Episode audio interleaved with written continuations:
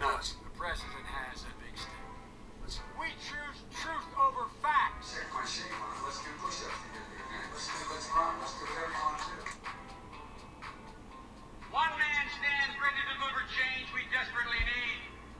A man I'm proud to call my friend. A man who will be the next president of the United States, Barack America. Ladies and gentlemen, the President of the United States of America, Barack Obama.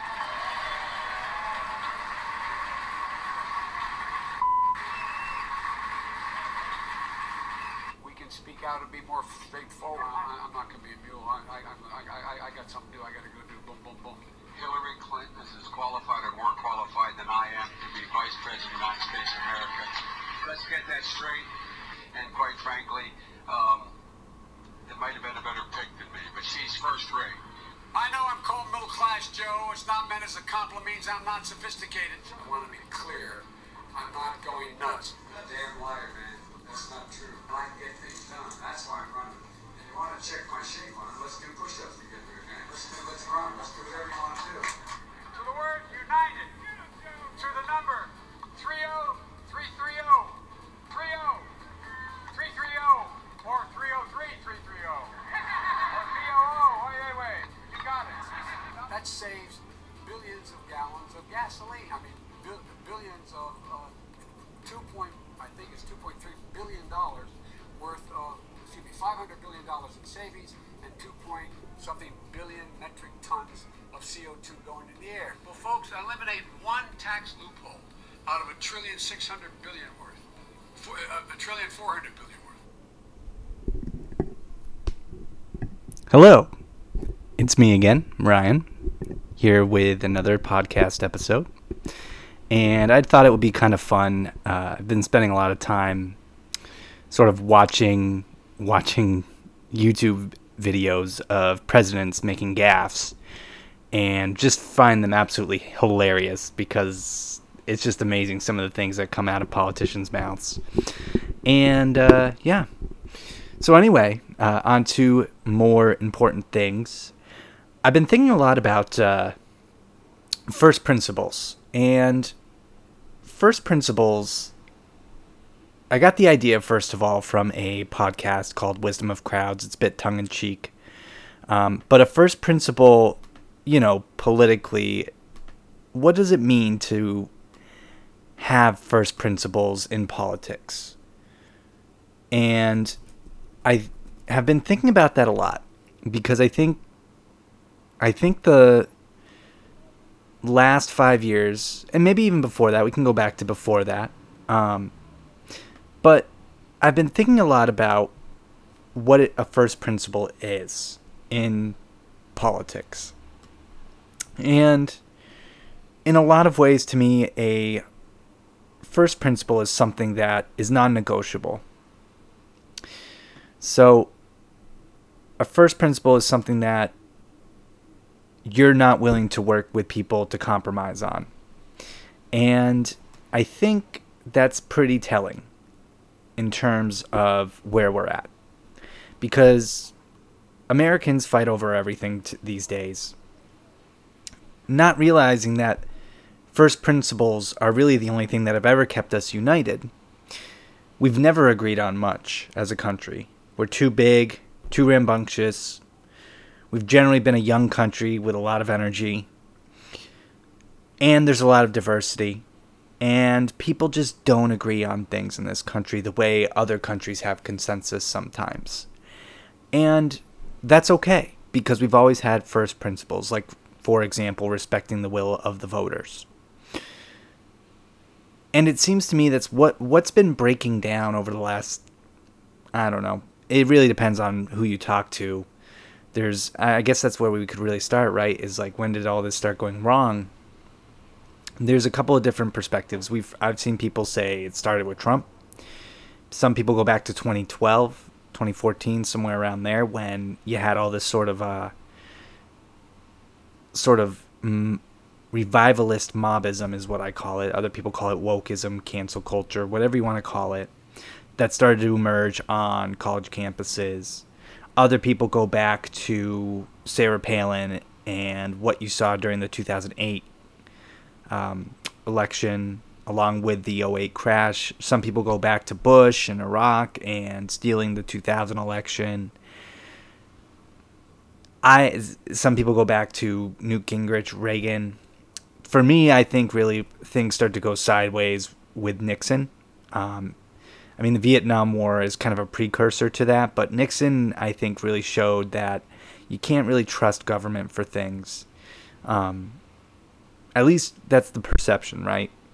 And so I think about that a lot about what are American first principles?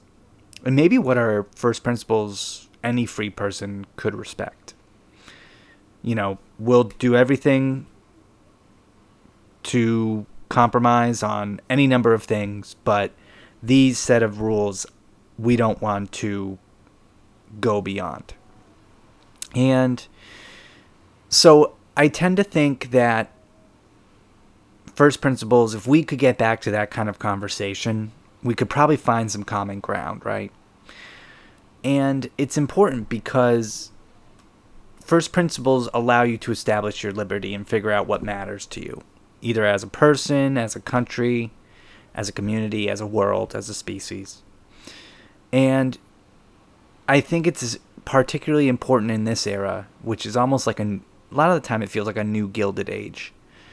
And I think Patrick Henry, the Virginian uh, founding father, put it really well in terms of liberty and of course, he says in a speech uh, at the Virginia Ratifying Convention on June 5th, 1788, you know, he says that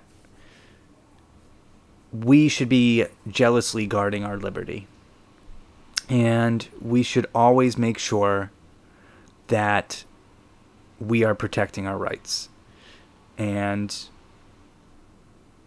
I think that that is extremely important. You always have to be careful about how you deal with the violation of your rights. And this is not new. Um, this is not something unique just to America or to Patrick Henry's quote or anything like that. Even books as ancient as the Bible have certain ideas around this. You know, God tells tells a prophet after the Jews decide that they want a king. Uh, up until that point, they hadn't had one after escaping Egypt, but now they want one so they can be like other nations. And God says, "Listen, I'll give them a king, but they need to know he's going to take things from them. He's going to send their children off to war and he's going to take some of their food as his own and some of their money as his own. And you need to be aware of that. They're giving up a certain sense of freedom here and not to trust whoever is in charge. And to me, that's very. I find that fascinating that something that long ago could have been in the Bible. And so I keep going back to that, thinking about it, and what first principles might be. Um, it's not something I've ever thought about up until the last five years when we had all these questions about democracy and rights and freedom. It's funny. There's um there's a meme that floats out there every now and again that I see on Facebook where it's basically you know me in 2012. I don't know anything about the government, including the three branches, right? And then it's me in 2019. Well, how could the First Amendment be applied in this vague judicial case that I just learned about? And I think it's really interesting how Trump has sort of ignited the curiosity of people about how politics works in this country. It's definitely something that I don't think he meant to happen, but happened nonetheless. And I'm no stranger to that. Um, I start from maybe a little bit more of a knowledge base, but even me over the last five years, it's really made me think about what does it mean to be free and what are principles you don't want to compromise on. In 08, I voted for Obama and I voted for him again in 2012, and I was a proud Democrat, you know, from 2004 to 2014. And then I sort of started change a little bit. But it really made me realize hey, you know, people change in terms of their politics, and figuring out what we stand for that we won't compromise on can kind of help you not get fooled by people. Because there are plenty of people who got fooled by Trump, I think. And there are plenty of Democrats who got fooled by Obama and thought he was flawless, or at the very least, a very, very great president. And when I think about the pantheon of great presidents, I don't think I can put Obama in there uh, for a number of reasons. But not that he was horrible or anything. I don't think that either. But I just I don't think he was a great president. And I think for a while I did when I when I was younger, um, and when I was a Democrat. And I think knowing what your principles are rather than your party affiliation uh, or what you don't stand for, it can really help kind of center yourself and your politics. And so I wanted to talk about that today. And it made me kind of think about some basic foundational truths that we probably all want to live by. And sorry about the rattling of the paper, I had to write this down. But the the the big sort of truths that I came back to were were these. So the right to vote or have free and fair elections, I think, is very important. Uh, free speech, the right to defend oneself if we so choose. It's very important to stress that last part, if we so choose. Equal opportunity in all measures, rule of law, the right to do what we want with our bodies, a free press, separation of powers, and the separation of religion and government.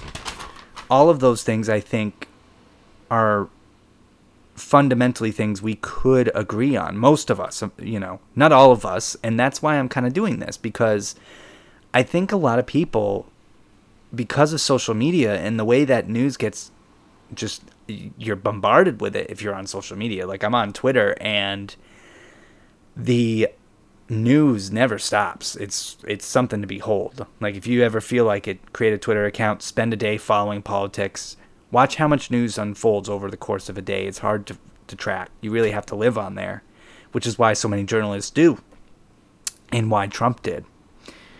And so that's that's kind of where I'm at. Um, I want I want first principles because I think if we know what our first principles are, we can know what to look for in people who would take our first principles from us. In other words, our liberty. You know, it could, if you don't have first principles, it could look like you are in danger at times when you are actually not in danger, right? And I think first principles help you know what you're looking for when you're out there watching the news. Signs that maybe your liberty is at risk or something has gone wrong. Um, and so I think let's start with, you know, free speech. So free speech is fundamental to so much of what we do as a free people. And this is true almost everywhere. And if you think about it, free speech is what the founding fathers relied on against the British. We didn't we couldn't really beat them with force of arms if they had decided to just fully invade. But we had the power of free speech to spread ideas and encourage fellow Americans to rise up. And one of the things that concerns me now is that it seems like that might be slipping away. Now, in other countries, it you know, this has gone back and forth, but there's a couple of examples of this taking place. Um, after the George Floyd protests, there was a lot of sort of reckoning with racism in, in this country. There still is. Um, one of the things that happened was people started searching people's Twitter feeds for racist commentary. And this sometimes had sometimes had some really weird, unexpected outcomes. So take uh, Minneapolis resident Majdi Wadi. Now, really, really dialed in politicos will know that name. Uh, he's become kind of famous or infamous, depending on your view. And he lived in Minneapolis. He was a Palestinian American uh, immigrant, and he had built a business called Holy Land from the ground up. He even had uh, gotten on diners, drive-ins, and dives. You know that Guy Fieri show. And he had done really good work, and he had employed a lot of brown uh, and black people of color in his business, uh, really trying to give them good jobs because he knew what it was like to be poor and, and an immigrant and to struggle. And he also had been donating uh, to refugee programs as well. And he was he was a really successful uh, businessman, and, and being from Minneapolis, the George Floyd stuff was was close to home. Well, it turned out that his daughter, uh, who was 15 at the time of posting these tweets, which were not posted after the George Floyd incident, they were posted a while ago. Well, um, she had posted a lot of really racist things in 2012 and 2016. Her name was uh, Leanne. I might get this wrong. Leanne Wadi, and it was it was anti-black, uh, anti-LGBT stuff. But keep in mind, she was 15. Now, Majdi, we there's nothing he did wrong. Um, these weren't his tweets. He never said any of this stuff. And he started to lose business. People started to boycott him. He fired his own daughter. Uh, you can hear his story on Bari Weiss's uh, podcast. She has a great interview with him. And he talks about how she couldn't get a job. She hasn't been able to get a job. And she had to move to London in hopes of finding work. And he talked about having to close stores and how he got kicked out of one place. One of his business locations got evicted. just because of that that those tweets his daughter sent out. Again, 2012 and 2016, you know, well before the George Floyd stuff. Not going to get into what the tweets said. You can go read an article about it. There's there's plenty of articles about it. And it's remarkable to me because here's a man who his daughter was exercising her free speech rights. I don't agree with the tweets. They're gross and disgusting. I don't think she meant them in a racist way. I think young kids get on social media and they make jokes, not realizing everyone can see what they say. And it's just kind of one of those things where he didn't do anything wrong and now his whole business has gone under. And I just find it really, really sad. And should there be consequences for free speech? I suppose. But what about when you didn't even say the thing, someone else did, and you made them pay a consequence for it? He fired his own daughter. I don't know. That, to me, to lose your whole livelihood, and here you are, you know, a Palestinian immigrant, which the left claims to care about, except in this case, right? And it's just disturbing. And not to mention all the people of color he had to lay off because his business has failed, basically. Think about those people. What about them? Do their black and brown lives not matter? And it's a scary thing when someone's whole life can be undone by tweets someone in their family sent. Not even them, but their family. And while it's not legal suppression of free speech, it's the culture announcing that it's okay with certain things being suppressed. And I'm not even sure what the point of suppressing that would be. Because it's not like anyone was going to follow a 15 year old and go and start killing people of color or gay people. I mean, she's a Palestinian too. It, it would have been silly, right? So it's not even like this was threatening anyone. Was it gross? Yeah. But she apologized. She took him down. Her dad apologized and fired her. Should their whole lives be ruined now forever? And what's more disturbing is that the press doesn't always want to seem to grapple with this. Code Switch, which is a, a sort of um, popular podcast, and I believe it's run by NPR, they did a podcast about this. And what I found stunning was there was no discussion about should this all have even happened. They blamed him and he didn't even do anything. And as the story unfolds, and you find out there's this shakedown going on as he's reaching out to um, other Muslims in the community, trying to figure out what he can do. And he's being asked to donate all this money and all this different stuff. And meanwhile, he doesn't even have money because he's losing his business. And the podcast hosts are shaking their head at him like he doesn't understand. And I don't know what there is to understand there. I listened to the podcast it seems to me that they just didn't want to address the issue because to do so would mean they would have to change their perspective. And that's something I had to do. I was very pro uh, Black Lives Matter, and in, in, some ways I still am. Uh, they've got this great program where they're helping people who are getting evicted, despite the fact that people aren't supposed to be able to get evicted right now, where they're getting people into new places to live. I think that's wonderful. Uh, I'm talking more about the sort of overarching some of their themes that they have about uh, whiteness, you know.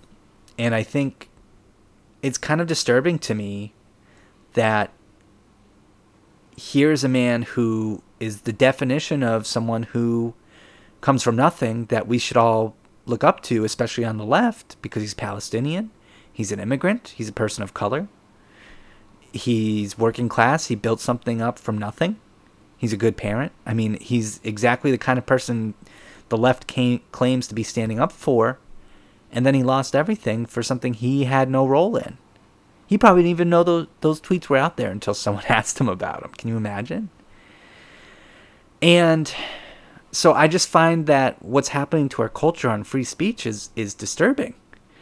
And I don't think it's coming from any one side because you're also seeing it on the right. You know, it, I've talked about this with friends about the 1619 project, which I find disturbing um, in some ways. I don't think you can say 1619 is the founding of America, for one thing. And there are plenty of historians who have refuted a lot of information in that project.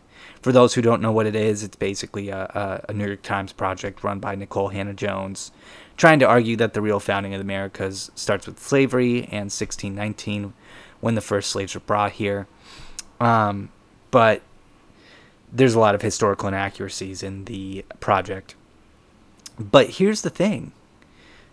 He what's happening is there's this backlash against this stuff because basically there's concern that this stuff is going to get taught in school and people are going to be taught to hate whiteness and America.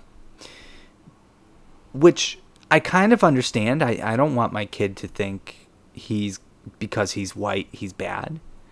But you know, what we're talking about here is is a backlash where you're still suppressing free speech. So I'm not for teaching the 1619 project as such in the classroom, but I think taking some ideas out of there and comparing them to other ideas from other places that could be a good way to teach and letting kids see these different angles and decide for themselves what they believe. Um, you know, DeSantis said during this time when he passed this law, some of this stuff I think really is really toxic. He said, quote unquote. Um, I think it's going to cause a lot of divisions. I think it'll cause people to think of themselves more as a member of a particular race based on skin color rather than based on the content of their character and based on their hard work and what they're trying to accomplish in life. And I agree to an extent with that. The problem is the law that got passed outright bans the 1619 project. And you're talking about states deciding what teachers can teach in the classroom. And that I find disturbing. And people are going to push back on that maybe and say, but isn't that what they're already doing with school boards anyway? Haven't we always had that? The answer is no. So the school, as someone who went to school for education, I can tell you the way that it works is they tell you what you want to make sure you do teach. There's certain things that need to be taught um, about history, like slavery, Holocaust, Declaration of Independence, Civil War, uh, Great Depression, World War II, World War One. Certain things they want to make sure get taught. That doesn't mean you can't teach other things in conjunction with that. So as long as you're teaching those specific topics that they outline, you can throw whatever else you want in the mix. Now, this law is the reverse. They're telling you what you can't teach, not what you can.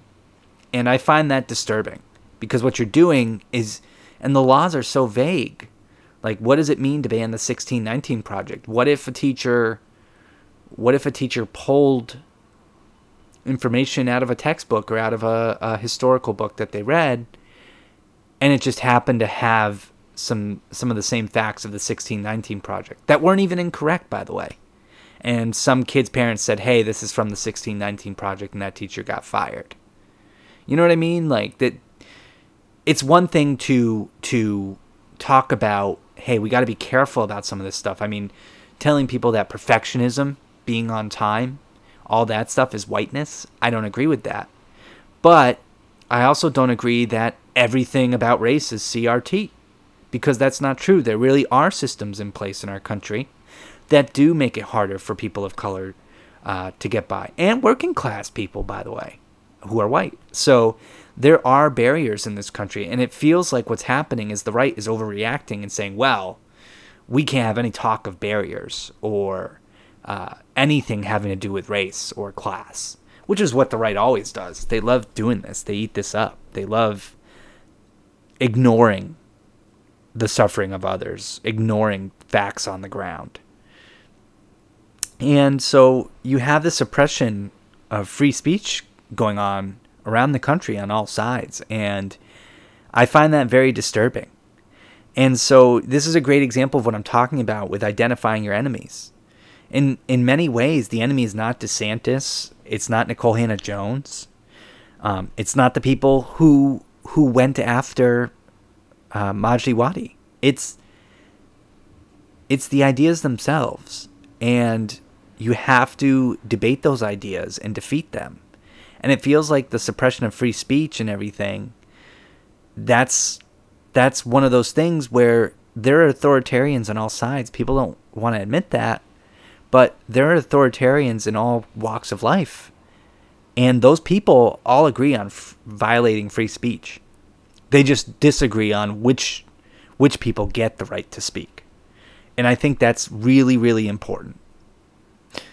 And that kind of brings you into first principle number 2, the right to free and fair elections.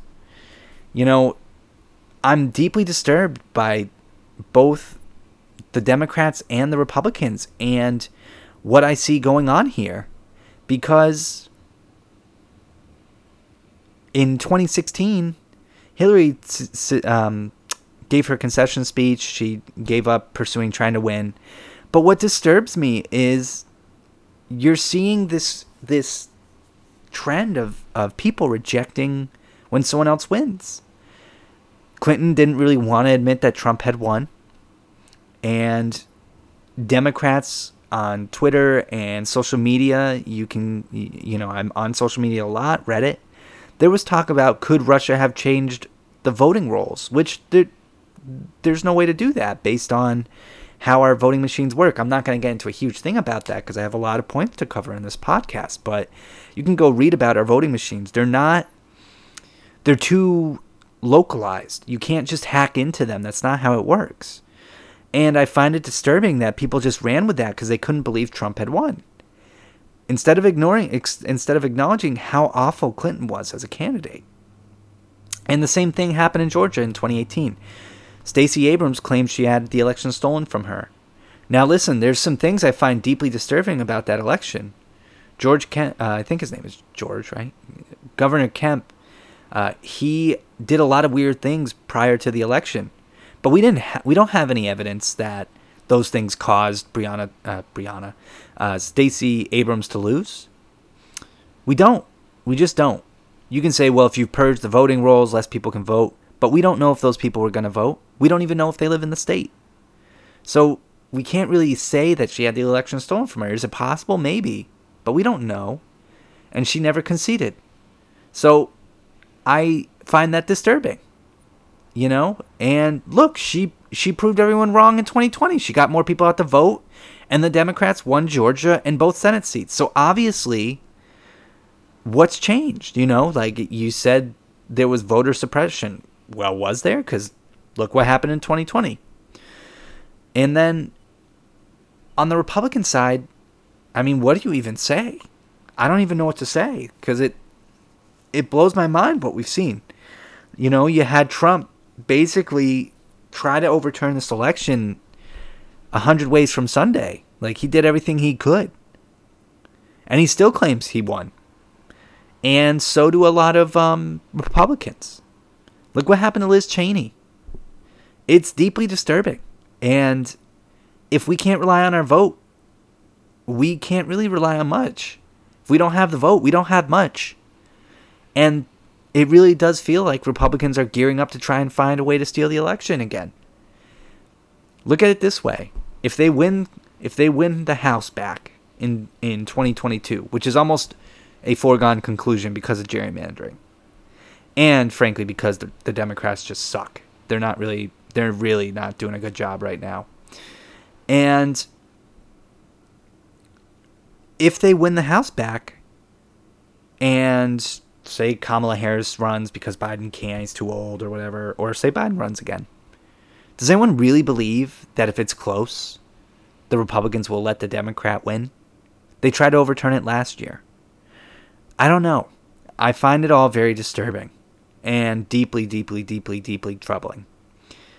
And I don't know what to do about it because it's not like Democrats are doing a good job passing voting rights bills or trying to find out what happened on January 6th. Yeah, they got some commissions going, but I mean, man, six months in and you still don't know much? I don't know. That's disturbing to me. You guys, this should have been your top priority after COVID, not the infrastructure bill. And they keep hoping that if they just pass all these good bills, people will vote for them, but that's just not how voting works. I know people don't want to hear that, but voting is cultural. I mean, people knew Trump was awful. He had this stupid thing he used to say on the campaign trail where he talked about the snake and letting the snake in. I think it's a snake. And it's and it's like he's telling them he's the snake. And his voters are eating it up thinking he's talking about Clinton. And he wants them to think he's talking about Clinton. But what he's really doing is if he ever does badly and ever decides to admit he did badly, he can say, Well, you knew I was a snake when you let me in. And I still won 74 million votes. It's cultural, it's not about policy. And people don't understand that. And there's all this this hand wringing by the Democrats. Oh, why don't people like us more? Well, because it's not it's not about policy. It's about culture.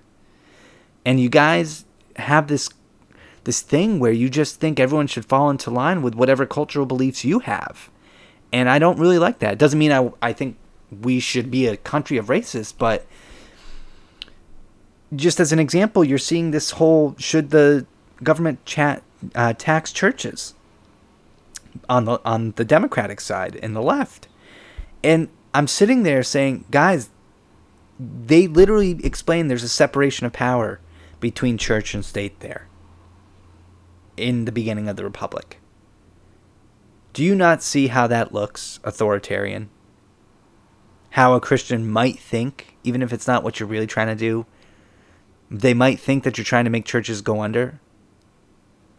I mean, liberals who are not religious do not understand how deeply important religion is to people who are. As a Christian, I can assure you, if I had two candidates and and every policy that one candidate was fighting for were policies I liked except religion. Like if they were like everything every policy was great and then they said and by the way, I'm going to tax Christian churches so they all go under and Christians won't have a place to worship anymore. I'm going to go and vote for the Republican even if almost every other policy sucks because I cannot abide a politician who thinks religion has no place in a person's life. It doesn't have a place in government, but it, if someone wants to be religious, they should be allowed to be, and they should have a place to go where they can worship and find community. And so, this principle of respecting our vote, it seems to be more and more ignored. And I think it's worse on the right. I really do. I don't think it's actually all that close. But I do think the Democrats do it too. I mean, Clinton told Biden under no circumstance should you concede. What? What if what if Trump won fi- all 50 states and won by 10 million votes? Are you going to tell me the election was rigged? I mean, come on. And so I think, you know, we need to watch out for people like that. And I see so many people cheering Stacey Abrams on when she says this and I find it really really disheartening. And if we don't fight for those first principles, I mean, we're to lose the country and we're to lose each other. And even though we've haven't always gotten along, even though we've always fought and we haven't always agreed policy-wise, we've always been able to coexist with each other in the same country and call each other Americans, and we are losing that because of the loss of these first principles. You know, free speech, free elections, they matter. Respecting the will of the voters matters. And the third, of course, first principle that I really think is important is the right to self defense. Now, I don't own any guns.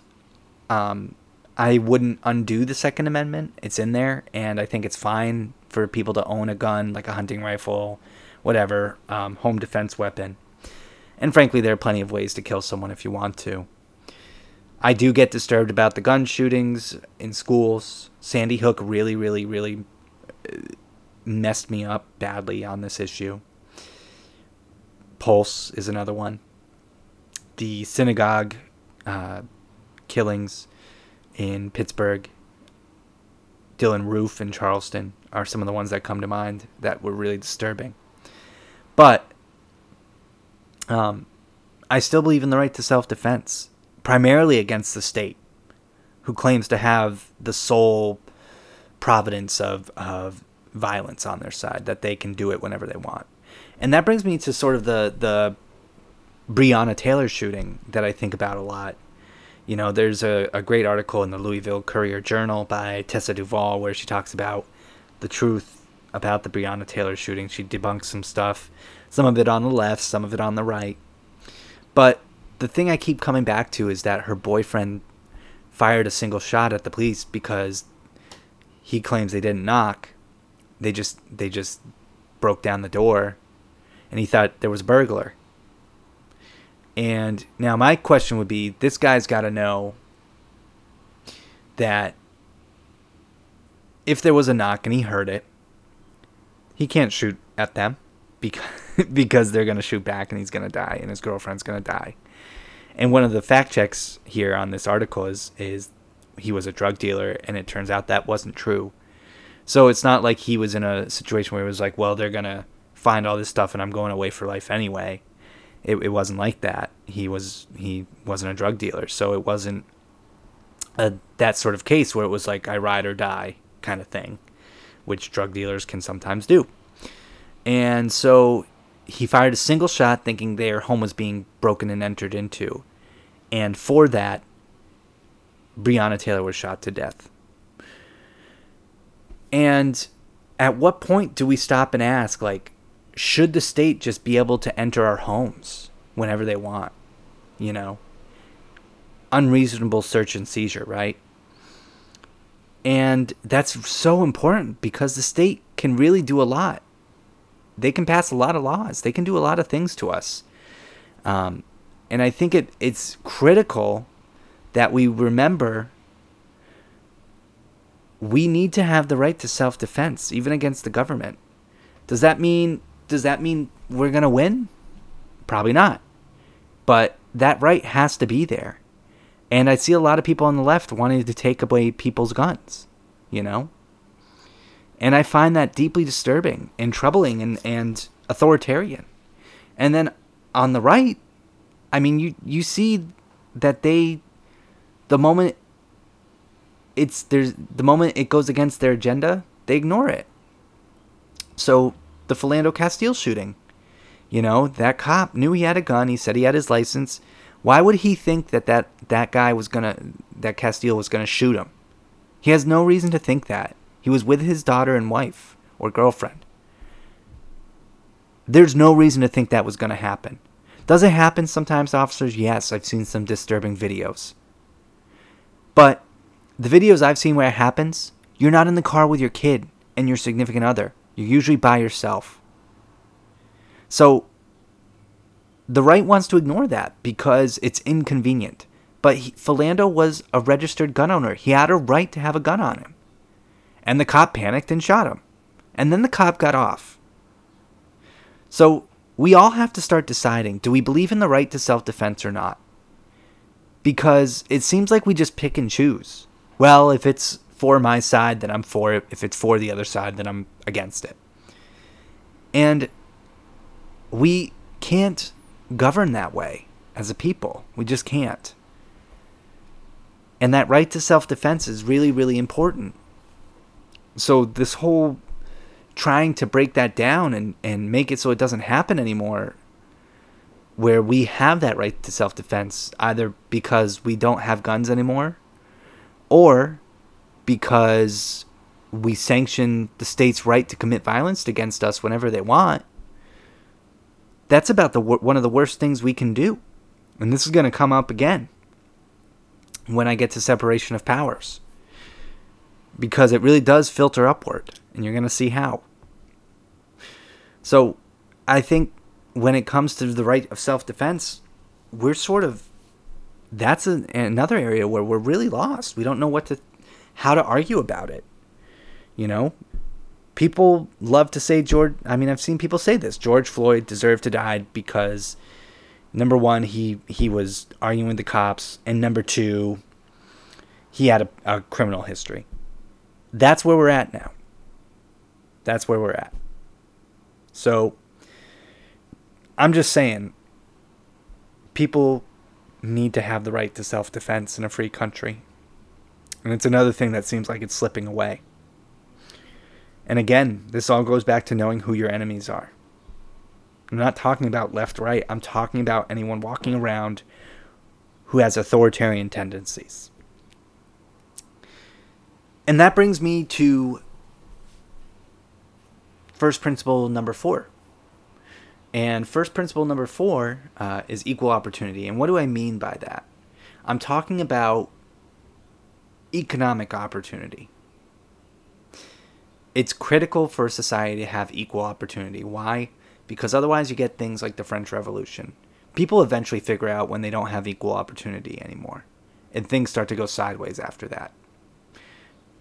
And I think this is a huge one right now. It's part of why Trump won. It's part of why the left is ascendant in some ways. Um, it's why Bernie put up such a fight against Clinton and Biden. And so I tend to think that this is a huge one. And there's two big things I want to hit on with this. And the first is this thing happening with uh, companies like BlackRock or Blackstone, where the basically what's happening is they're buying up homes. And when they buy up those homes, you know, they're paying a huge amount above asking price.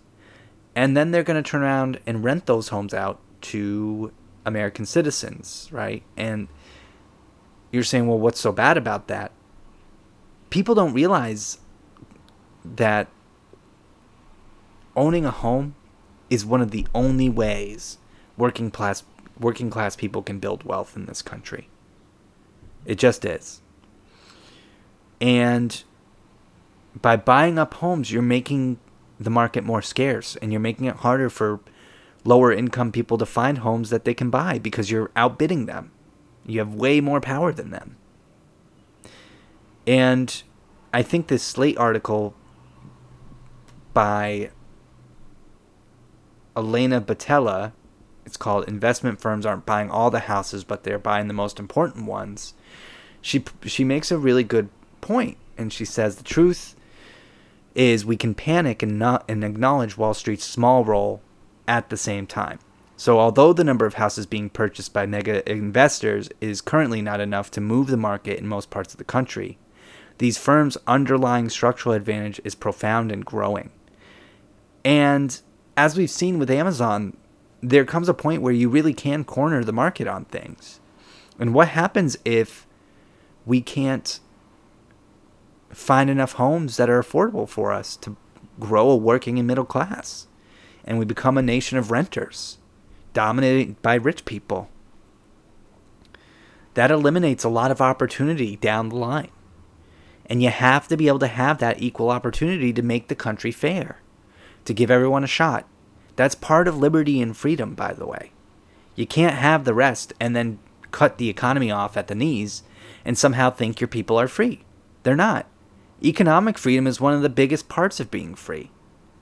The right to one's labor, the right to own land. These things are incredibly important. And once again, history matters here because people people do not know much about the Middle Ages, but one of the biggest reasons that the West emerged out of that era and began over time to grant rights to citizens is because in the Middle Ages no one had any rights. They it was feudalism where you worked the land but it was for someone else. It was for a noble who told you what to do and you couldn't really go anywhere. And you were ruled by a king. And that was your life and you died young. Your body broken from tilling the land because there wasn't really technology back then. And that was the fate of your kids too. There was no hope for anyone outside of the elite. And that that in a lot of ways when we talk about the gilded age and the age we're in now, that's what people worry about. We still have that fear of going back to that time. And that's how deeply ingrained it is in western civilization. Our citizens still think about it and worry about it. They don't always know why they're thinking about it or where they're getting it from, I think, but that's the root of it. Our ancestors were probably mostly all basically indentured servants or serfs, and we had to do what nobles told us couldn't work for our own labor, couldn't move, didn't have the vote, couldn't say what we want, had to turn over a large amount of profit to nobles and kings. And we don't want to go back to that. It's our number one fear in the West. And so this is underrated what's happening. Because if you get to a point where there's not enough houses to go around, you're going to have problems. And it's starting to happen. And I, I, I don't know what to do about that. But you have to be aware that that's happening. And I don't think a lot of people are yet. I don't think it's really hit the hit the news cycle that hard yet. So we sh- we should really be worried about that. And it's another first principle we have to go back to. Economic opportunity for everyone. And you, and I've seen people say, "Well, what about the homeowners selling their homes? It's equal it's it's economic opportunity for them." But not for people who don't own homes. And you have to have both. And another area this happens in is student loan debt. Now, listen, I, I there's a lot of different ways you can deal with student loan debt, but the fundamental thing I'm talking about here when it comes to student loan debt is that wealthy people don't need student loans. Working class and middle class people do. And what's happening right now is you're seeing this growth of student loan debt where it's making it hard for people at the bottom to move up.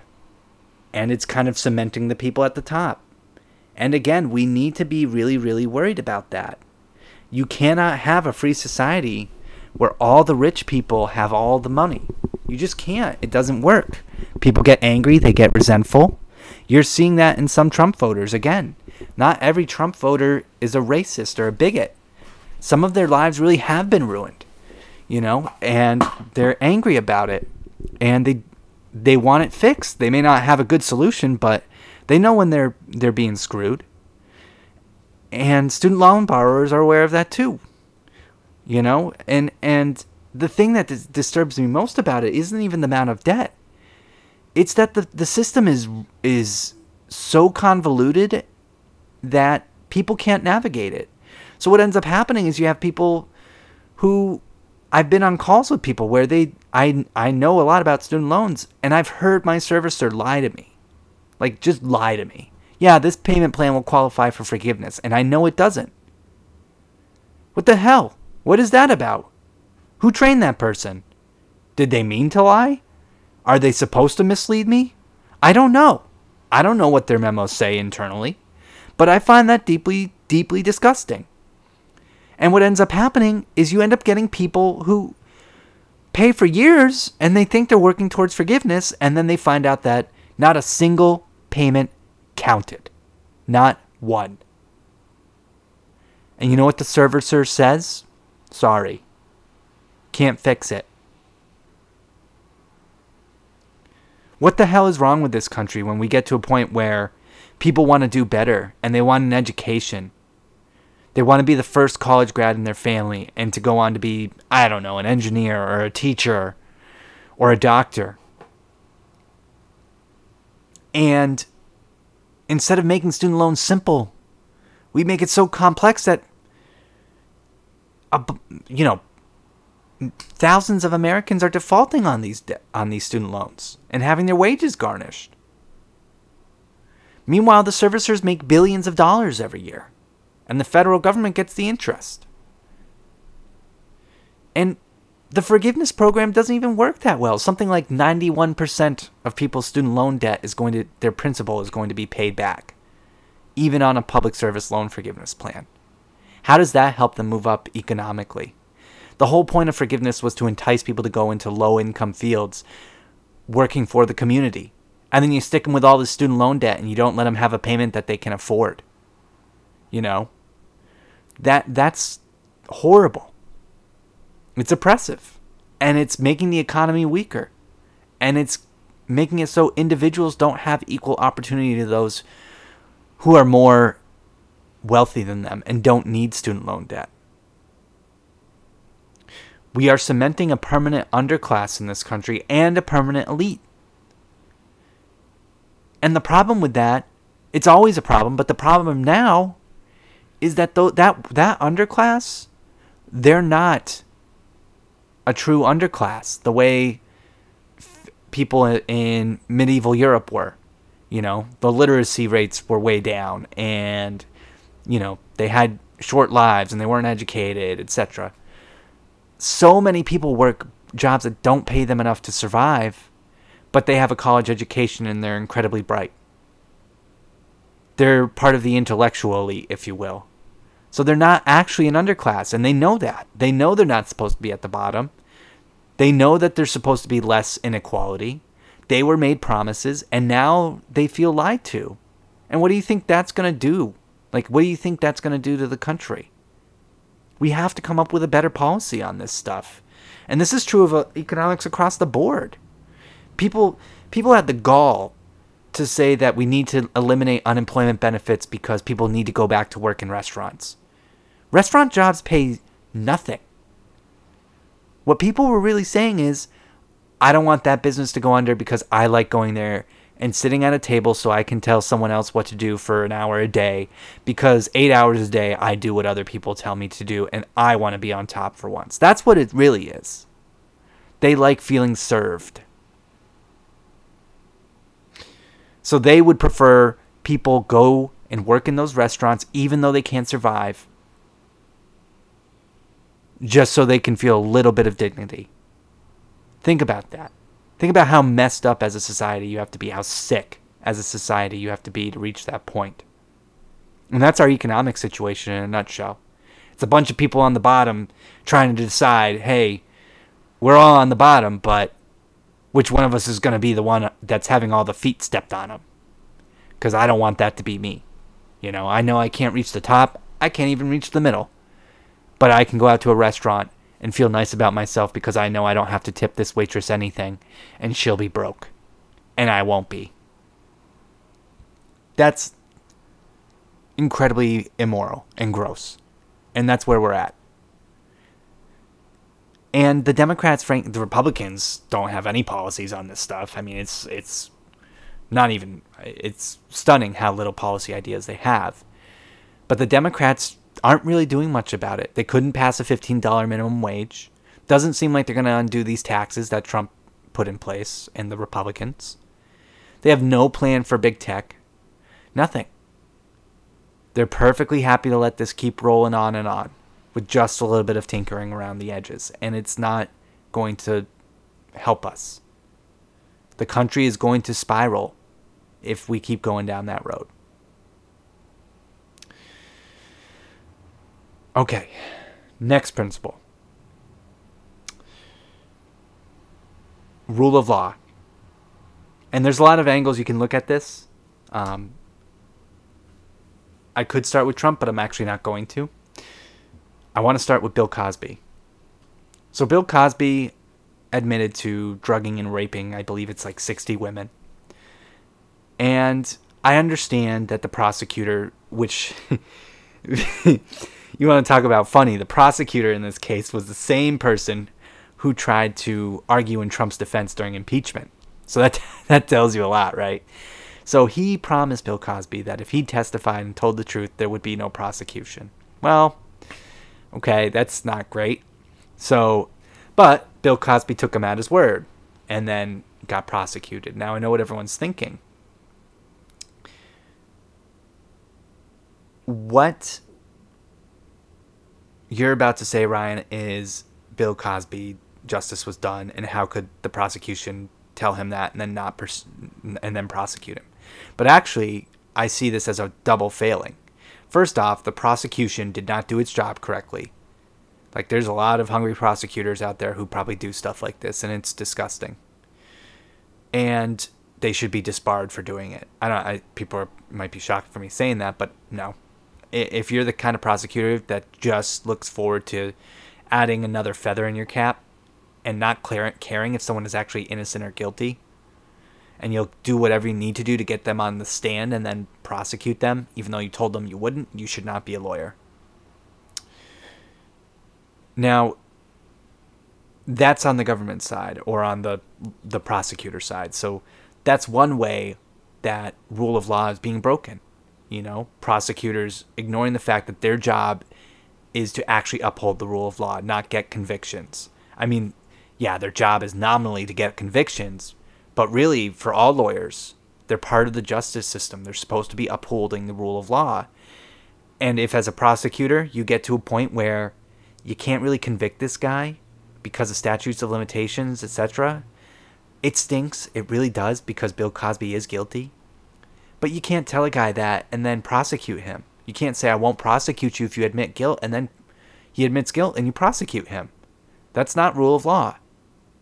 And on the other side, how can it be that a man rapes 60 women and gets less time than a woman who went to jail for uh, voting when she couldn't? You know, I mean, this case of of of Crystal Mason in Texas going to jail for five years because she didn't realize she couldn't vote, and now she's in prison for five years. She's gonna spend more time in prison than Bill Cosby. In what world is that good? You know, how is that rule of law? It doesn't make any sense. The entire system makes no sense at this point. And that's what everyone who is not within the system realizes. You know, whether it be the um, the sort of independent voices out there in the media, and I'll list a couple: uh, the Fifth Column, Bari Weiss, Andrew Sullivan, uh, Blocked and Reported, the podcast. They're great. They're liberals, but they're they're very far left actually, but they're anti-establishment. Um, I could keep going. Wisdom of, of crowds. There's just all these different people out there. Thomas Chatterton Williams, John McWhorter, uh, Glenn Loury, Chloe Valdary, Bridget Phetasy, Joe Rogan. All these different sort of uh, mediaites who have begun to realize that the, the system is just broken down in this fundamentally horrible way, where it's almost like a, the U.S. is a is a clown car. You know, I've seen people call it a failed state. I don't want to go that far, but man, like you're talking so far about we can't defend ourselves. There's no rule of law. It seems like it's just kind of whatever on a on a given day. There's voter suppression and overturning of elections trying to be taken place. People aren't respecting our, our vote on all sides. And everyone seems to want to undo free speech and it's it's like the very things that make us American are breaking down right before our very eyes. And anyone who's not part of the establishment can see this happening. Only if you're inside the system in some kind of way do you think otherwise. So you have the two parties who feel that things are going according to plan. They say they're not, but if you're doing well in this country, you feel pretty good. And that's the reality for the Democrats and the Republicans. It's all a game to them. And of course, their voters, their party bases feel that way too. Um, not about the other side. They look at the other side and they say something's gone deeply wrong, but they can't look at their own side and see that. I look at it all as someone who worries about government power and who is also very far left and wants people to have equal opportunity and access to their basic needs being met, I see the system breaking down everywhere. I don't know if it's permanent. I don't know. It's hard to gauge how serious it is all the time on a given day. Some days are better than others, but it's definitely happening. And I don't know what to do about that because the two parties don't want to admit that only against the other party, of course. But they can't sit and say the entire system is breaking down and we need to figure out what to do because they grew up in it and they are a part of it. And Bill Cosby is not the only example of the rule of law breaking down, um, or Crystal Crystal Mason. You know this this Britney Spears story is I I didn't even know this was a thing, right? And this is another case of rule of law. How can it be that someone can't have kids if they want to? Right?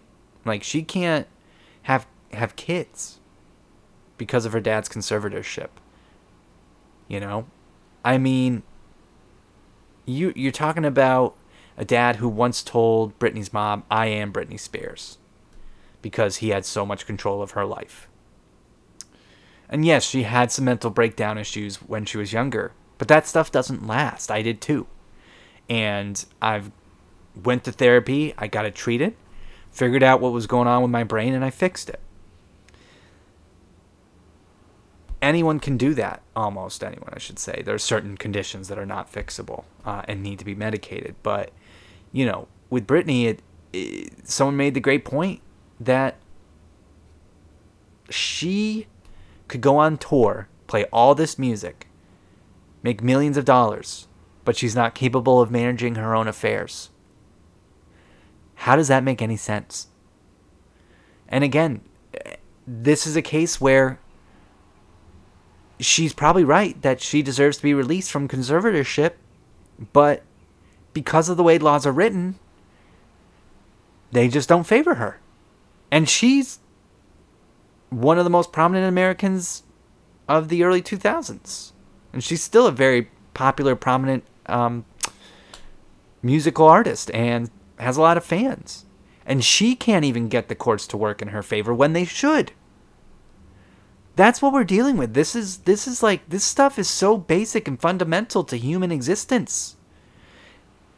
And we're getting to a point where it's like it's not Jim Crow, but it, it's almost like the Dred like remember the Dred Scott case where Dred Scott really was an American citizen. Doesn't matter what slave owners say. In a way, it doesn't even matter what the Constitution says. If you're born here, you're an American citizen. We almost all of us agree on that now. And here's Roger Roger Taney, you know, this this immaculate great American, right? Yeah, yeah. Um, and here he is saying, not only are you not a citizen, I don't even need to acknowledge your lawsuit.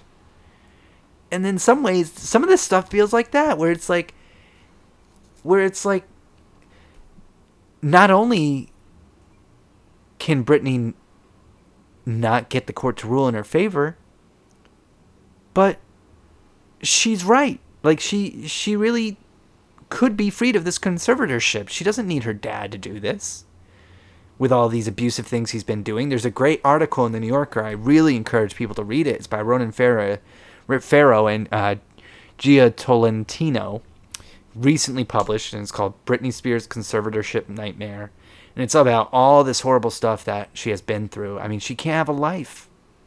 It's heartbreaking. And her kids are everything to her. And there's all these rules around it. She doesn't even have her own phone apparently.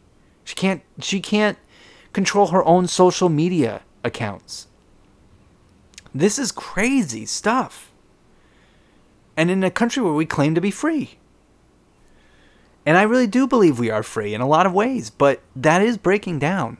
Make no mistake about it. It's been breaking down for a while now. And we re- we really need to when it comes to rule of law rally around these facts like you can't have laws on the books that favor the oppressor and not the oppressed you just can't that's not freedom you know and i don't know what you do about it again i'm not a policy person i just i'm more like a philosophy kind of person. I think a lot about deeper questions. There's some policies I could probably craft, like on how to fix student loans. But I do know when something's wrong, and I do know what my first principles are. And this violates those. And anyone who agrees with me is on my side. Whether they're a Trump voter, Democrat, Libertarian, anarchist, socialist, communist, if you're like, oh, we can't have laws like this that stop people from being free the way Britney Spears is being treated, or we can't have laws that let people who rape 60 people go free. Great. That, that is great. We are on the same side. You can vote for whoever you want as long as you agree with those first principles because they are so basic.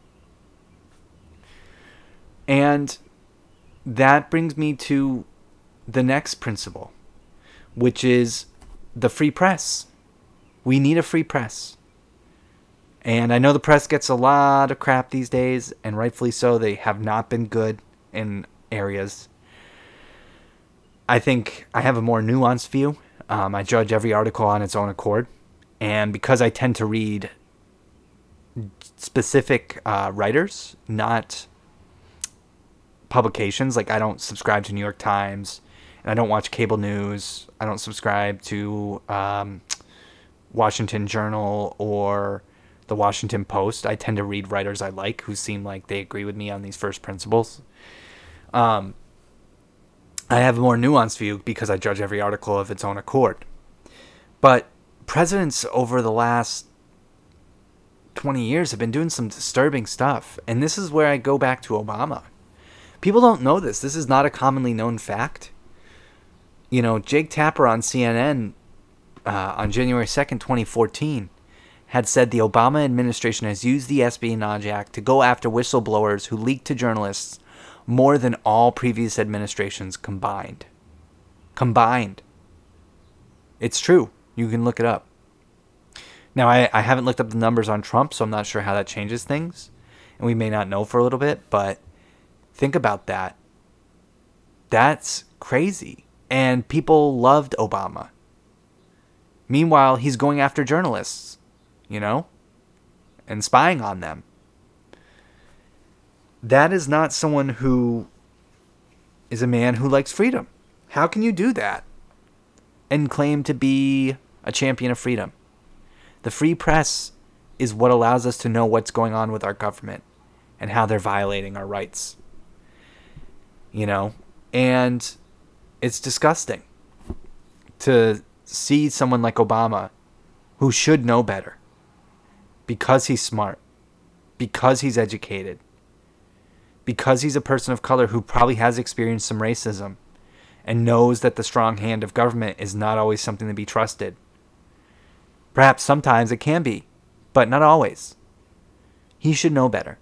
And the fact that he does not deeply, deeply troubles me because I don't know if someone like Obama can't grapple with that, then do we really have hope? And he wasn't the only one. You know, Trump's Justice Department, you can read this article. There's plenty of articles on this. You can Google it. Uh, the one I have in front of me is by Beth, Bess Levin. I'm sure there's better articles. This one's from Vanity Fair, May 24th, 2021. And Trump's Justice Department spied on at least five reporters from outlets Trump despised, like CNN. And they did things like obtain months worth of her uh, people's phone and email communications. Um, in this case of Barbara Starr, um, I just find it so disturbing. You know, and he did this to Congress too. And you need to be able to understand that if the press thinks the government's going to crack down on it, if it negatively reports them, you're going to get problems. And it's happening on both sides again. You had plenty of right-wing journalists in the in the White House press briefings asking Trump Trump fluff questions. I mean, uh, the number of times I watched a Fox News host talk about how big and strong Trump looked and how smart and elegant he was. And then you turn around and you see MSNBC and CNN saying things asking Biden's press secretary like what what do we get wrong about the Biden administration? That's not your job. Your job is to figure out what the Biden administration is doing. Is it good? Is it bad in terms of basic liberty and what do people need to know about it? Give us the facts. We know you're going to have bias. You can state your bias. You can be tilted. We all know how Fox News is, how MSNBC is. You know, Vox is a left wing publication. Um, the American conservative is not, right? We know how this stuff works. It's okay. But man, to get cozy with power like that. Mm. Mm mm mm. if you lose a free press, there's no way to really be certain about what's going on. Think about that. You lose a free press, how do you know really what the government is up to? And these weakening of our press rights, you know, it has a profound impact. Obama's attacks on the press pre- presaged Trump's attacks on the press. And look what happened. Trump went even worse. He called for violence sometimes against the press. He kicked people out of the White House thinking he they couldn't come back. That was his right. He name called them all the time so that his supporters would know would know who the enemy was. And listen, do I think that's going to result in mass scale violence against the press? No. But even one attack is too much. Jamal Jamal Khashoggi. Trump didn't do anything. He let them he let that happen. And by all accounts, Jared Kushner knew and was okay with it because we liked Saudi Arabia apparently. I mean, that's what we're dealing with. We need a free press. And we're losing that. Both by the press's own fault because they're becoming too biased in all directions, whatever their whatever their company's, you know, bias is, that's the way they go to keep their job. And also because the government is more and more pushing back on them. And I get it. The government's going to do that, but the job of the press is to push back on the government. That's why places like ProPublica are so important because they they do that extra work. It's also why I like podcasts like The Fifth Column even though I don't agree with a lot of what they say because I love the check on power. And we all should.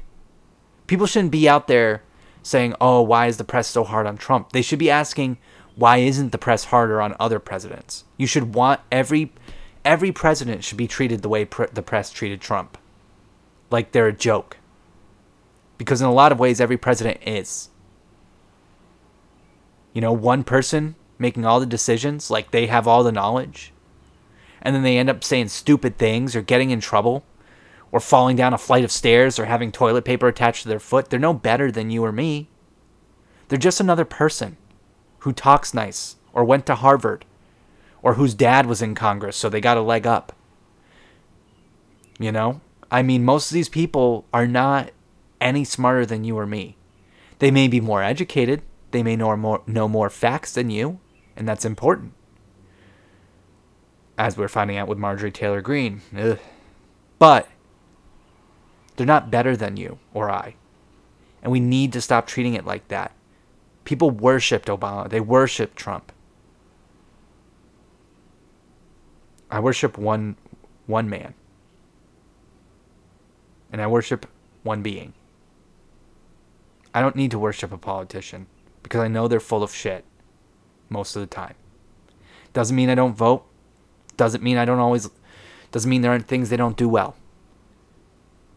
But if you ask me, have any of the presidents in the last 50 years, 60 years, we'll go since LBJ.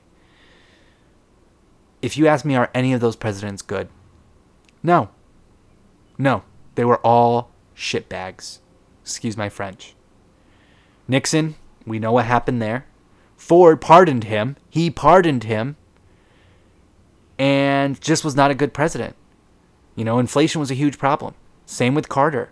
Couldn't do couldn't figure out what to do about the Iran hostage crisis. Reagan, who people idolize, grew the national deficit. He told the Iranians not to release the hostages so he could win the election in 1980. He had this whole welfare queen thing he did about black women being on welfare. He had some horrible racial, racist remarks that he has said in the past that are on tape. He had the Iran Contra affair. I mean, there's so many things when you go back and you look at his record, he sucked. How he treated the gay community when we were going through the HIV AIDS crisis. My God. I mean, he hated us, his fellow Americans. Clinton, Oh, I'm sorry. Let me back. HW.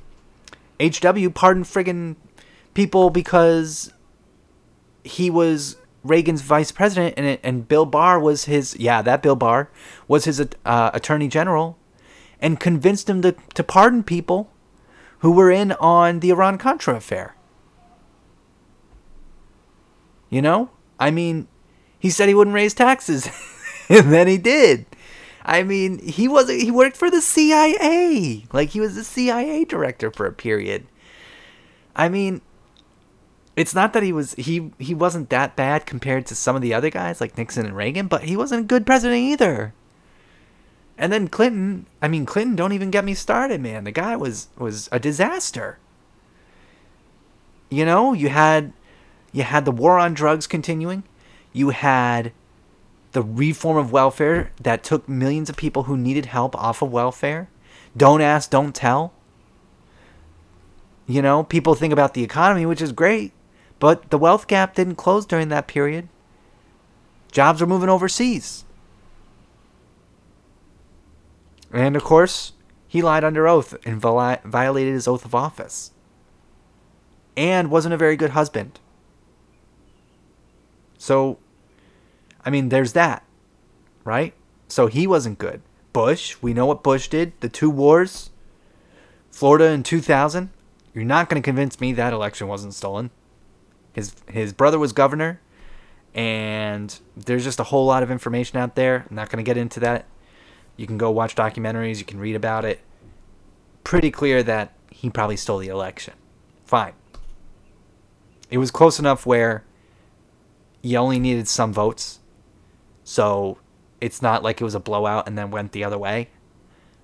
And so you can blame some of that on Gore not being a great campaign or whatever. Couldn't even win his home state. But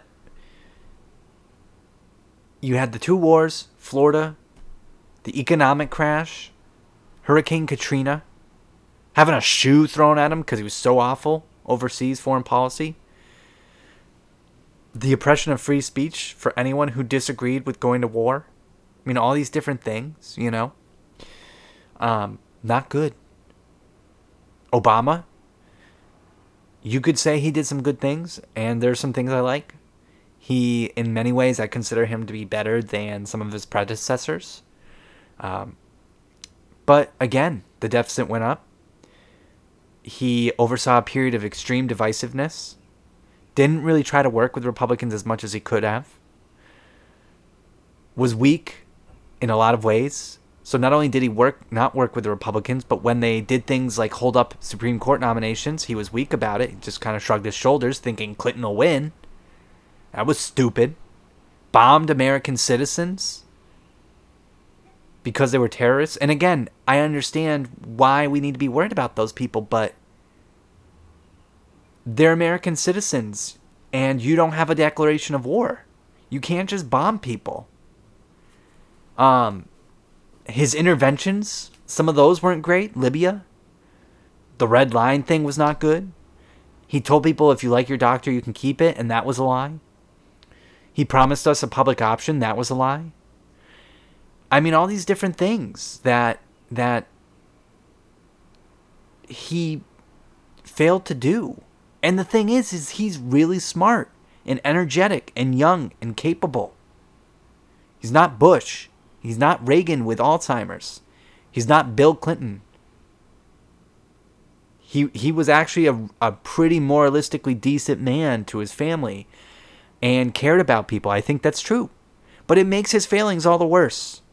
Because if you care that much and you're a good person and then you go and kill innocent people,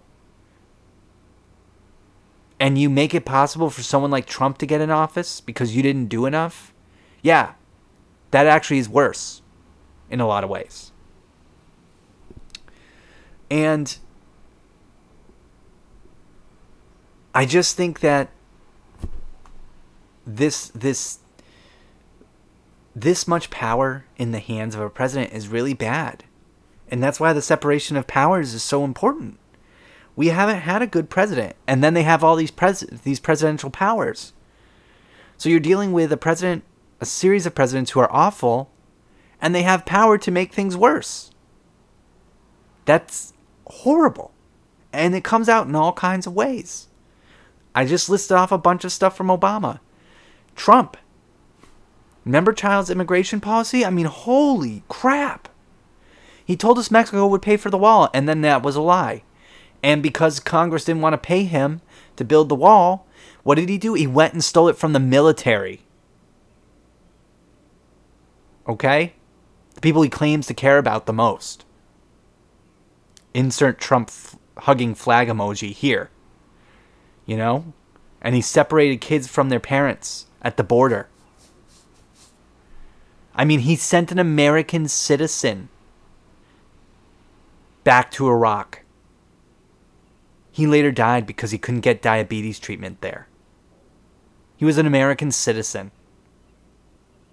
And all that he had been convicted of was breaking into cars and stealing people's coins because he was homeless. He had never lived in Iraq. He was born in Greece and then his family came to America. But because Greece doesn't have birthright citizenship, it reverted back to Iraq. And he was sent to a country where he didn't speak the language and they didn't have insulin for his diabetes. He was dead within days.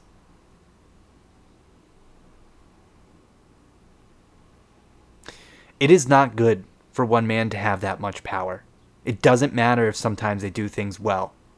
Because what Americans are really saying when they're happy about that is they just want to go around the, the barriers that were built there in the first place to stop horrible, shitty things like that from happening. The founders knew kings could do things right sometimes. That was never up for debate. But they also knew people with power would often do more things wrong than right. Because power is corrosive, it's a human fundamental law. That's why we find it in religious texts going back thousands of years. Because people, even thousands of years ago, knew it. And it's why hunter gatherer tribes are egalitarian. You cannot have one person in a group of 150 people running the show, getting all the glory. You need to have some form of egalitarianism. It doesn't mean you don't recognize, rec- recognize everyone's unique traits and their contributions, but you do not give one person that much power. And, you know, this is true of every administration. Obama bombed an American citizen, a 16 year old kid. He killed a child. Yeah, he wasn't controlling the drone, but it was his order. And one of his officials then responded with the kid should have had better parents. And then guess what? Trump went and killed that kid's eight year old sister. Are you starting to see a pattern? I really hope so. I really hope people listen to this and they go, oh, maybe I was wrong about Obama. I was certainly right about Trump. He sucks, because he did. But maybe I was wrong about Obama. And maybe I'm wrong about Biden a little bit, too. Because I, when I voted for Biden, I didn't vote for Biden because I thought he was the best choice. I didn't think Trump was either. But I voted for Biden because I felt like it was us voting for ourselves, saying that the American people want someone in office who isn't going to say, I alone can fix it. We fix it as a nation. That's what we've always done. And Biden's starting to not think that way because of the power of the office. And the Democrats are acting that way. Can't pass a $15 minimum wage, sorry. What do you think we voted for you for? So when I see people endlessly defending Biden like he's a saint, it infuriates me. There's a lot I like about him, there's a lot I don't. But I didn't vote for him because I'm part of a team. I voted for him because I want us to be free and I thought he was the better choice to ensure our freedoms. And if he doesn't do that, I'm going to say it. And I'm incredibly pissed off at my side for not being able to say that. They just kind of shrug and say, well, we just disagree. No, sometimes he really is doing a bad job. He promised a $15 minimum wage. He promised to deal with student loan debt. And he's not. Where's the voting rights bill? And you guys are saying, oh, well, why don't you blame the Republicans? I can blame everyone. I'm certainly going to hold the side who promised me things more responsible. I know what the Republicans are like. I know what they're up to. That's not a surprise. I'm tired of blaming them. I blame them for everything, especially over the last five years. That doesn't excuse Biden's failings. And some of you need to do the work, quote unquote. Yeah, yeah, I said it. You need to do the work and go and actually follow politics on a daily basis and not just the good and stop pulling all your all your your news cycle stuff from CNN and the New York Times and Business Insider and NPR. Go listen to people who are independent, controversial, heterodox thinkers because they're the ones reading every article, even the negative ones. And they're the ones that are actually fact checking stuff and proving that this stuff spans across multiple administrations. It's a problem with the system. Immigration is supposed to be the purview of Congress, not the executive. Going to war is supposed to be the purview of Congress, not the executive. And we are acting like all this stuff we do is okay. DACA was a good idea, but it should have passed through Congress. Because look what happened Trump undid it. And Biden reinstated it. And we're just going to go back and forth. And immigration is never going to be reformed. And we're still having problems at the border. And Kamala Harris, you know, Good luck if she's the nominee in 24. Trump will wipe the floor with her. I haven't, we've been to the border. Well, you haven't personally been to the border. Well, I haven't been to Europe. So you lied? You lied on live TV? And then laughed about it? And said, I don't get the point of your question? Person is not a serious person. She's an idiot. You can be really smart and be an idiot, just so people understand and every and the Democrats love Kamala Harris. Kamala Harris, excuse me. I don't want to mispronounce her name. I mean that. And there are things I like about her. A couple of things I like about her. But overall, if you ask me, she's horrible. She's a terrible politician. Say what you want about Lincoln, but he told the truth. He knew that the war was going to be bloody. He knew he might have to violate some civil liberties to keep the country together. To ensure the freedom of millions of enslaved African American citizens, he was willing to violate habeas corpus because of the larger goal. And he said that. He wasn't afraid to say that. Just be honest, at least. Just be honest, at the very least. Just say, we don't know what to do about the border. No one has figured it out in 50 years. We really wish Congress would pass a bill. We don't know what to do. We're trying to figure it out. I'm sorry. At least say that. But they don't. They never say that. Biden had a tweet the other day. He was like, our policies our policies are working class policies. Give me a break. Just say you can't pass the $15 minimum wage and you're not going to address student loan debt at all.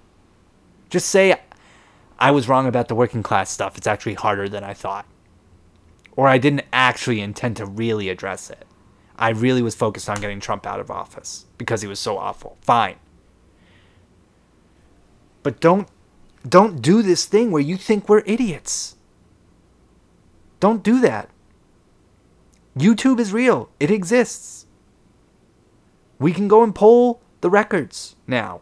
This isn't like before where you could say whatever and then there wasn't a video camera on you and nobody was quite sure how to fact check you.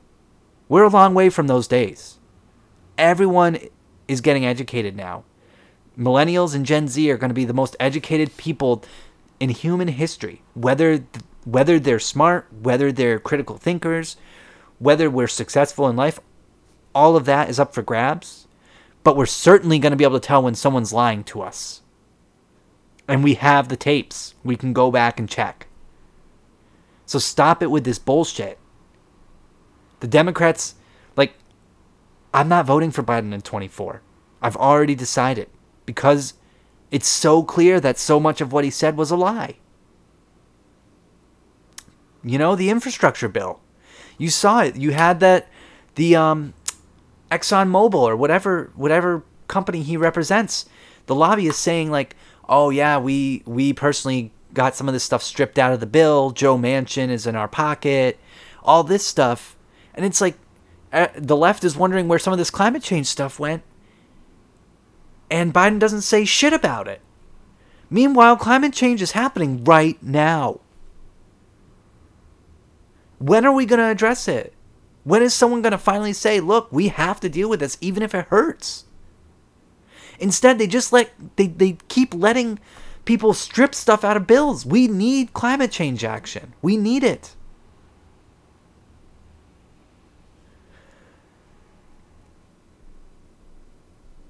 I I'm sorry that I'm angry today and that this is a depressing podcast, but you know, I I consume a lot of news and a lot of information. And I also work in a field where I deal with people's financial problems. So I can see a very wide expanse in front of me in terms of news and what's coming. And I have a degree in history, so I can look back and I can know there were better things in the past. Less people were free in the past, sure. Like back in the 50s, 1860s. I agree with all that. That stuff has improved tremendously. But can you imagine an Eisenhower emerging out of the politicians we have today? Or an Abraham Lincoln? Or a George Washington? I can't. And that's uh, not good because that's the kind of leader you need to run a free country. And instead, we have these jokes. Jokes, they're jokes. You know, they're just jokes. And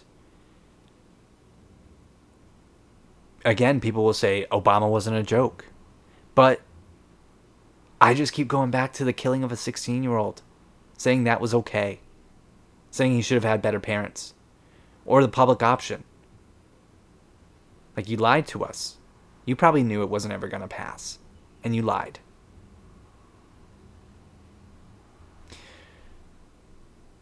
You know, he thought Clinton was going to win. I know I said this earlier in the podcast, but he was so sure Clinton would beat Trump. He thought Trump was such a joke that he didn't worry about Merrick Garland. And now look what's happening. We have six conservative judges on the court. They literally said the other day in a voting rights decision as long as the discrimination is equal, it's fine. What? You know? Like, that's where we're at. Because Obama was too stupid to realize what was coming. He wasn't in touch with the people of the country. He didn't know how we felt. And by the way, the result was that 500,000 Americans died. Because because Obama didn't take Trump seriously, Trump won. And then Trump failed on COVID. Clinton, at the very least, would have had infrastructure in place to make sure less people died.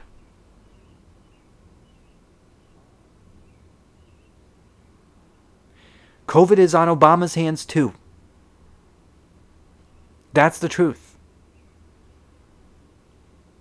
And yet people still defend him. I'm done defending Obama. He sucked. I liked how he spoke. I liked the, the judges he put on the court that ensured that marriage equality happened. There's some things I liked. But overall, he sucked. Democrats have to come to terms with that and accept it if we're going to find a better candidate. And again, the separation of powers. It's it's the biggest thing in our government that matters. We need to have that separation of powers to have balance. And every president over the last 50 years has been 60 years has been doing away with that. And it's all led to this moment with Trump on January 6th telling them to fight like hell. To overturn a democratically won fair election, small d Democrat. That's what happened. Like that all of that led to that. And all of this presidential action and building up of presidential power led to Trump deciding it didn't matter what happened with COVID, letting 500,000 people die, and then trying to steal an election. So before you go and defend Obama and his executive orders, or Bush and his executive orders, or Clinton, or Bush Sr., or Reagan, or Carter, or Ford, or Nixon, just remember that 60 years of bad presidents led to people not having faith in the system and led them to choose Trump, who then utilized all the horrible power that those last presidents had built up for horrible things. Horrible things. Trump is on all their hands too. You know? And all because we've forgotten our first principles. The final one that I, I really want to talk about is separation of church and state. Now, we're seeing more and more of this as religion declines in this country. Um, and it's really, really disturbing because it's one of those things I worry about deeply. So, Adrian Vermeule, I'll use him as my sort of guinea pig here. So, or scapegoat. He is a Harvard professor and he's a Catholic. And he published an article called Beyond Originalism in the Atlantic. And in this in this piece, he talks about the conservative ideal towards originalism and how it has quote unquote outlived its utility and become an obstacle to the development of a robust, substantively conservative approach to constitutional law and interpretation. Um, and he goes on to say that government should be about directing persons, associations, and society generally toward the common good. And, the, and that strong rule, strong rule in the interest of attaining the common good is entirely legitimate. Okay? Now, he he goes even deeper than that. He says even worse things. Okay? He says that conservatives ought to turn their attention to developing new and more robust alternatives to both originalism and left liberal constitutionalism. It is now possible to imagine a substantive moral constitutionalism that, although not enslaved to the original meaning of the Constitution, is liberated from the left liberals' overarching sacramental narrative, the relentless expansion of individualistic autonomy. He's talking about not letting people be free individuals.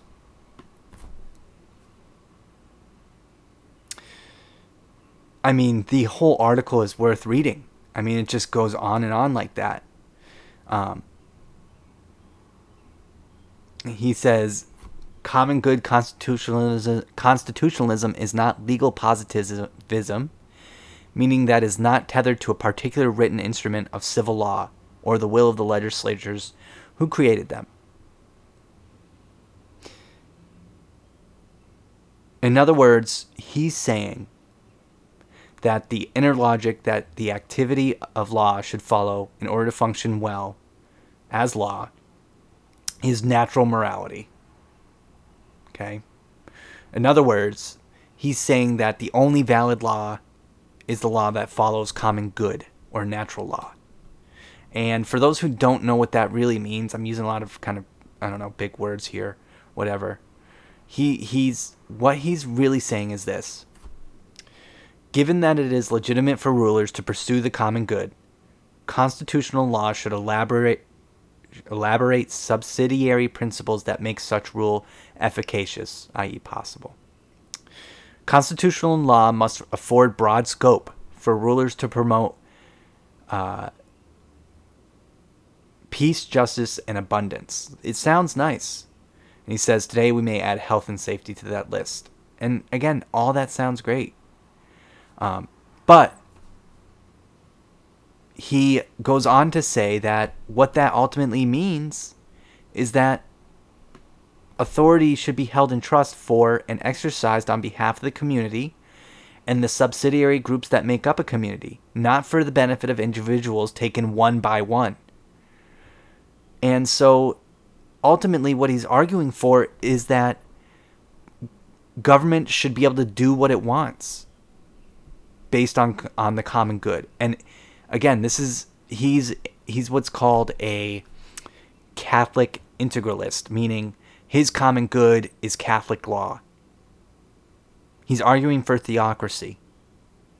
He believes individuals cannot decide for themselves what real freedom for them is, and they must be compelled by the government to decide what freedom is.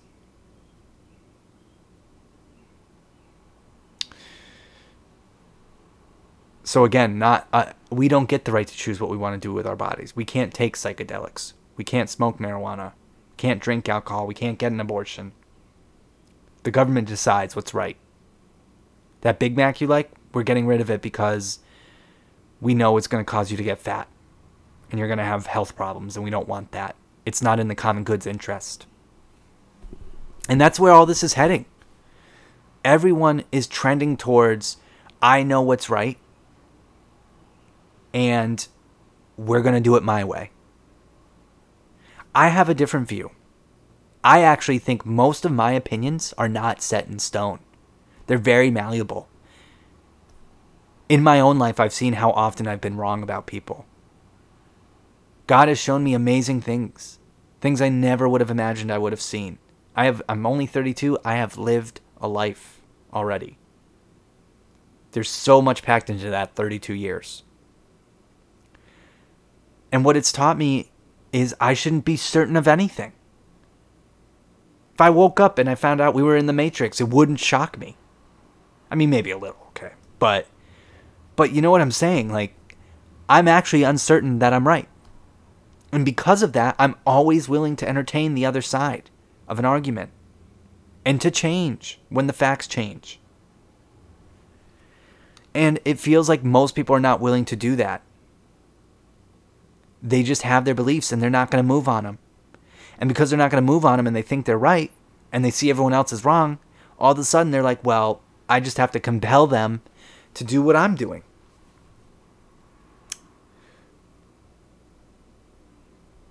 Our country cannot survive this way. It's going to be torn apart. And the thing about America, for all of its flaws, as far as superpower goes, it's been the most benevolent of all the superpowers we've had in recent memory. In fact, probably ever, if you think about it. Who are the other ones? Alexander the Alexander the Great. That empire didn't really last very long. The Romans, certainly not. They weren't very benevolent. Not after they became an empire. The Mongols, no. The Ottomans, no. The British, no. China, no. Soviet Union, no.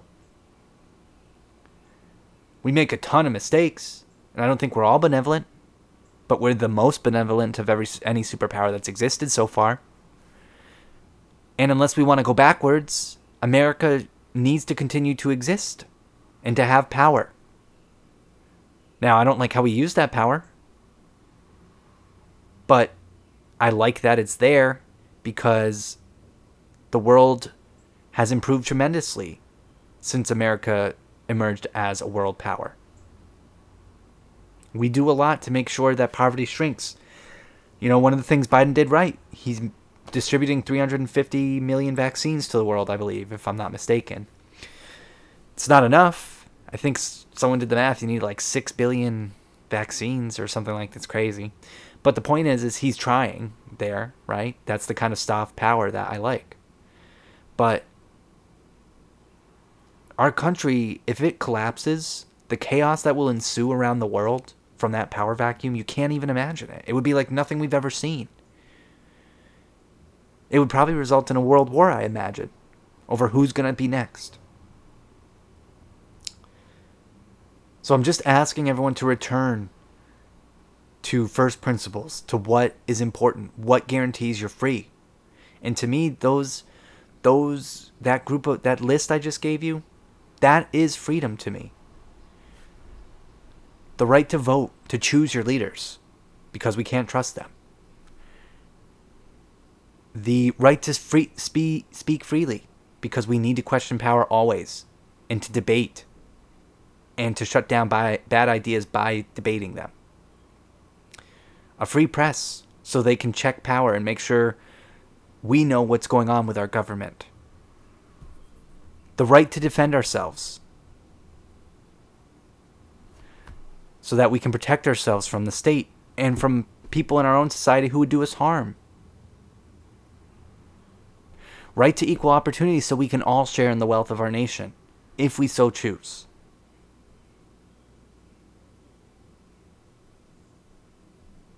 Separation of church and state.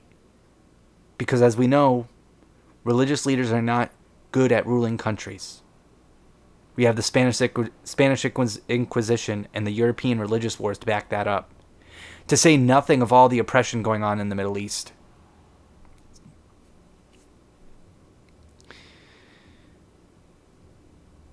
Those are all important principles.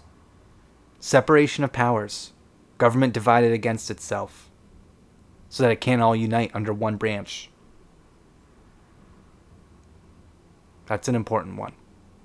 And the rule of law. So that we can all get a fair shake in court. And so that the laws make sense and are fair to us. Those are basic principles. And they're ones I feel like everyone can agree to. So why are we fighting so much? To me, I think it's because people have forgotten that. That what a country is really founded on is first principles, and the rest is all just debate and ideas. Sometimes you're going to win and sometimes you're going to lose. Doesn't make the other person a bad human being. And I'm really quite tired of seeing people say that. As if just because someone disagrees with you, they're evil. Half of you don't even know what the word evil means. You've never really stopped to think about it. And you'll probably say, well, was so and so evil? I don't know. They probably believed they were doing the right thing, didn't they? Probably thought they were doing what was in the best interest of their country. The Chinese, what they're doing to Muslims in their country, they believe it's important to do that for unification of China because they believe they're in a power war with America. Doesn't make it right, but does it mean the Communist Party is evil? Who the hell knows? But that word gets thrown around all the time now. This person's evil. That person's a dem- demagogue. This person's a bigot. Meanwhile, you guys haven't even stopped to think about what that means and how you would even really prove it. Because you need to know what's in a person's heart. And just because someone says something doesn't mean it's what's in their heart. We all say things when we're angry or fired up doesn't reveal who we are. So all the fighting has to stop. We're all Americans in this together. We have to figure out how to fix this because the people at the top, whether it be politicians, whether it be Jeff Bezos, big tech, whoever your enemy is, they're taking from us right now. They're eating us alive. And while we debate who was worse, Biden or Trump, or Obama and Bush, Clinton and Reagan. They don't care. They're going to win anyway. Because power always does, unless it's controlled. So we can keep going this way. We can keep having these fights. It's really up to you, the American people. Or we can come together as a country and move forward on those principles that I just outlined, those first principles. They're so basic and they're actually mostly principles that even the founders believed in with all their flaws.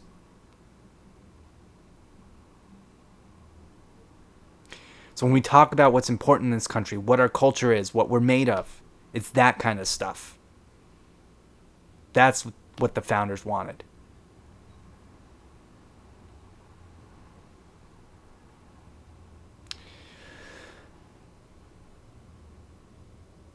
So I guess with that said, kind of done with my rant here. I did want to make a couple of recommendations, uh, like last time. So, one recommendation I have is uh, for everyone to go and watch the movie Black Widow. It comes out this week. I encourage everyone to go have a good time and see it. First Marvel movie in two years. And uh, that's my movie recommendation. My book recommendation uh, for as far as what books I'm reading, uh, I recommend Dominion. Dominion is this amazing book about how Christianity played a role in in creating the West, how important it is. Not that you have to be a Christian, just that it's created something culturally that is lasting. Um, as far as a podcast goes, fifth column. You know, I really encourage people to listen to the fifth column. Um, it's I'm not gonna lie, they're libertarians basically. Um, well, kind of, and they're gonna say a lot of offensive things, and they're gonna say a lot of things you don't agree with, but they're funny. They're actually really good people, and they care about the American people having their rights. And that's why they say the things that are offensive and why they're being funny and brash. So I really encourage people to listen to the podcast. It's um again, it's called The Fifth Column. It's incredible and uh, it's the one I listen to the most. So, and again, Black Widow, see that in theaters. The book recommendation this week is Dominion.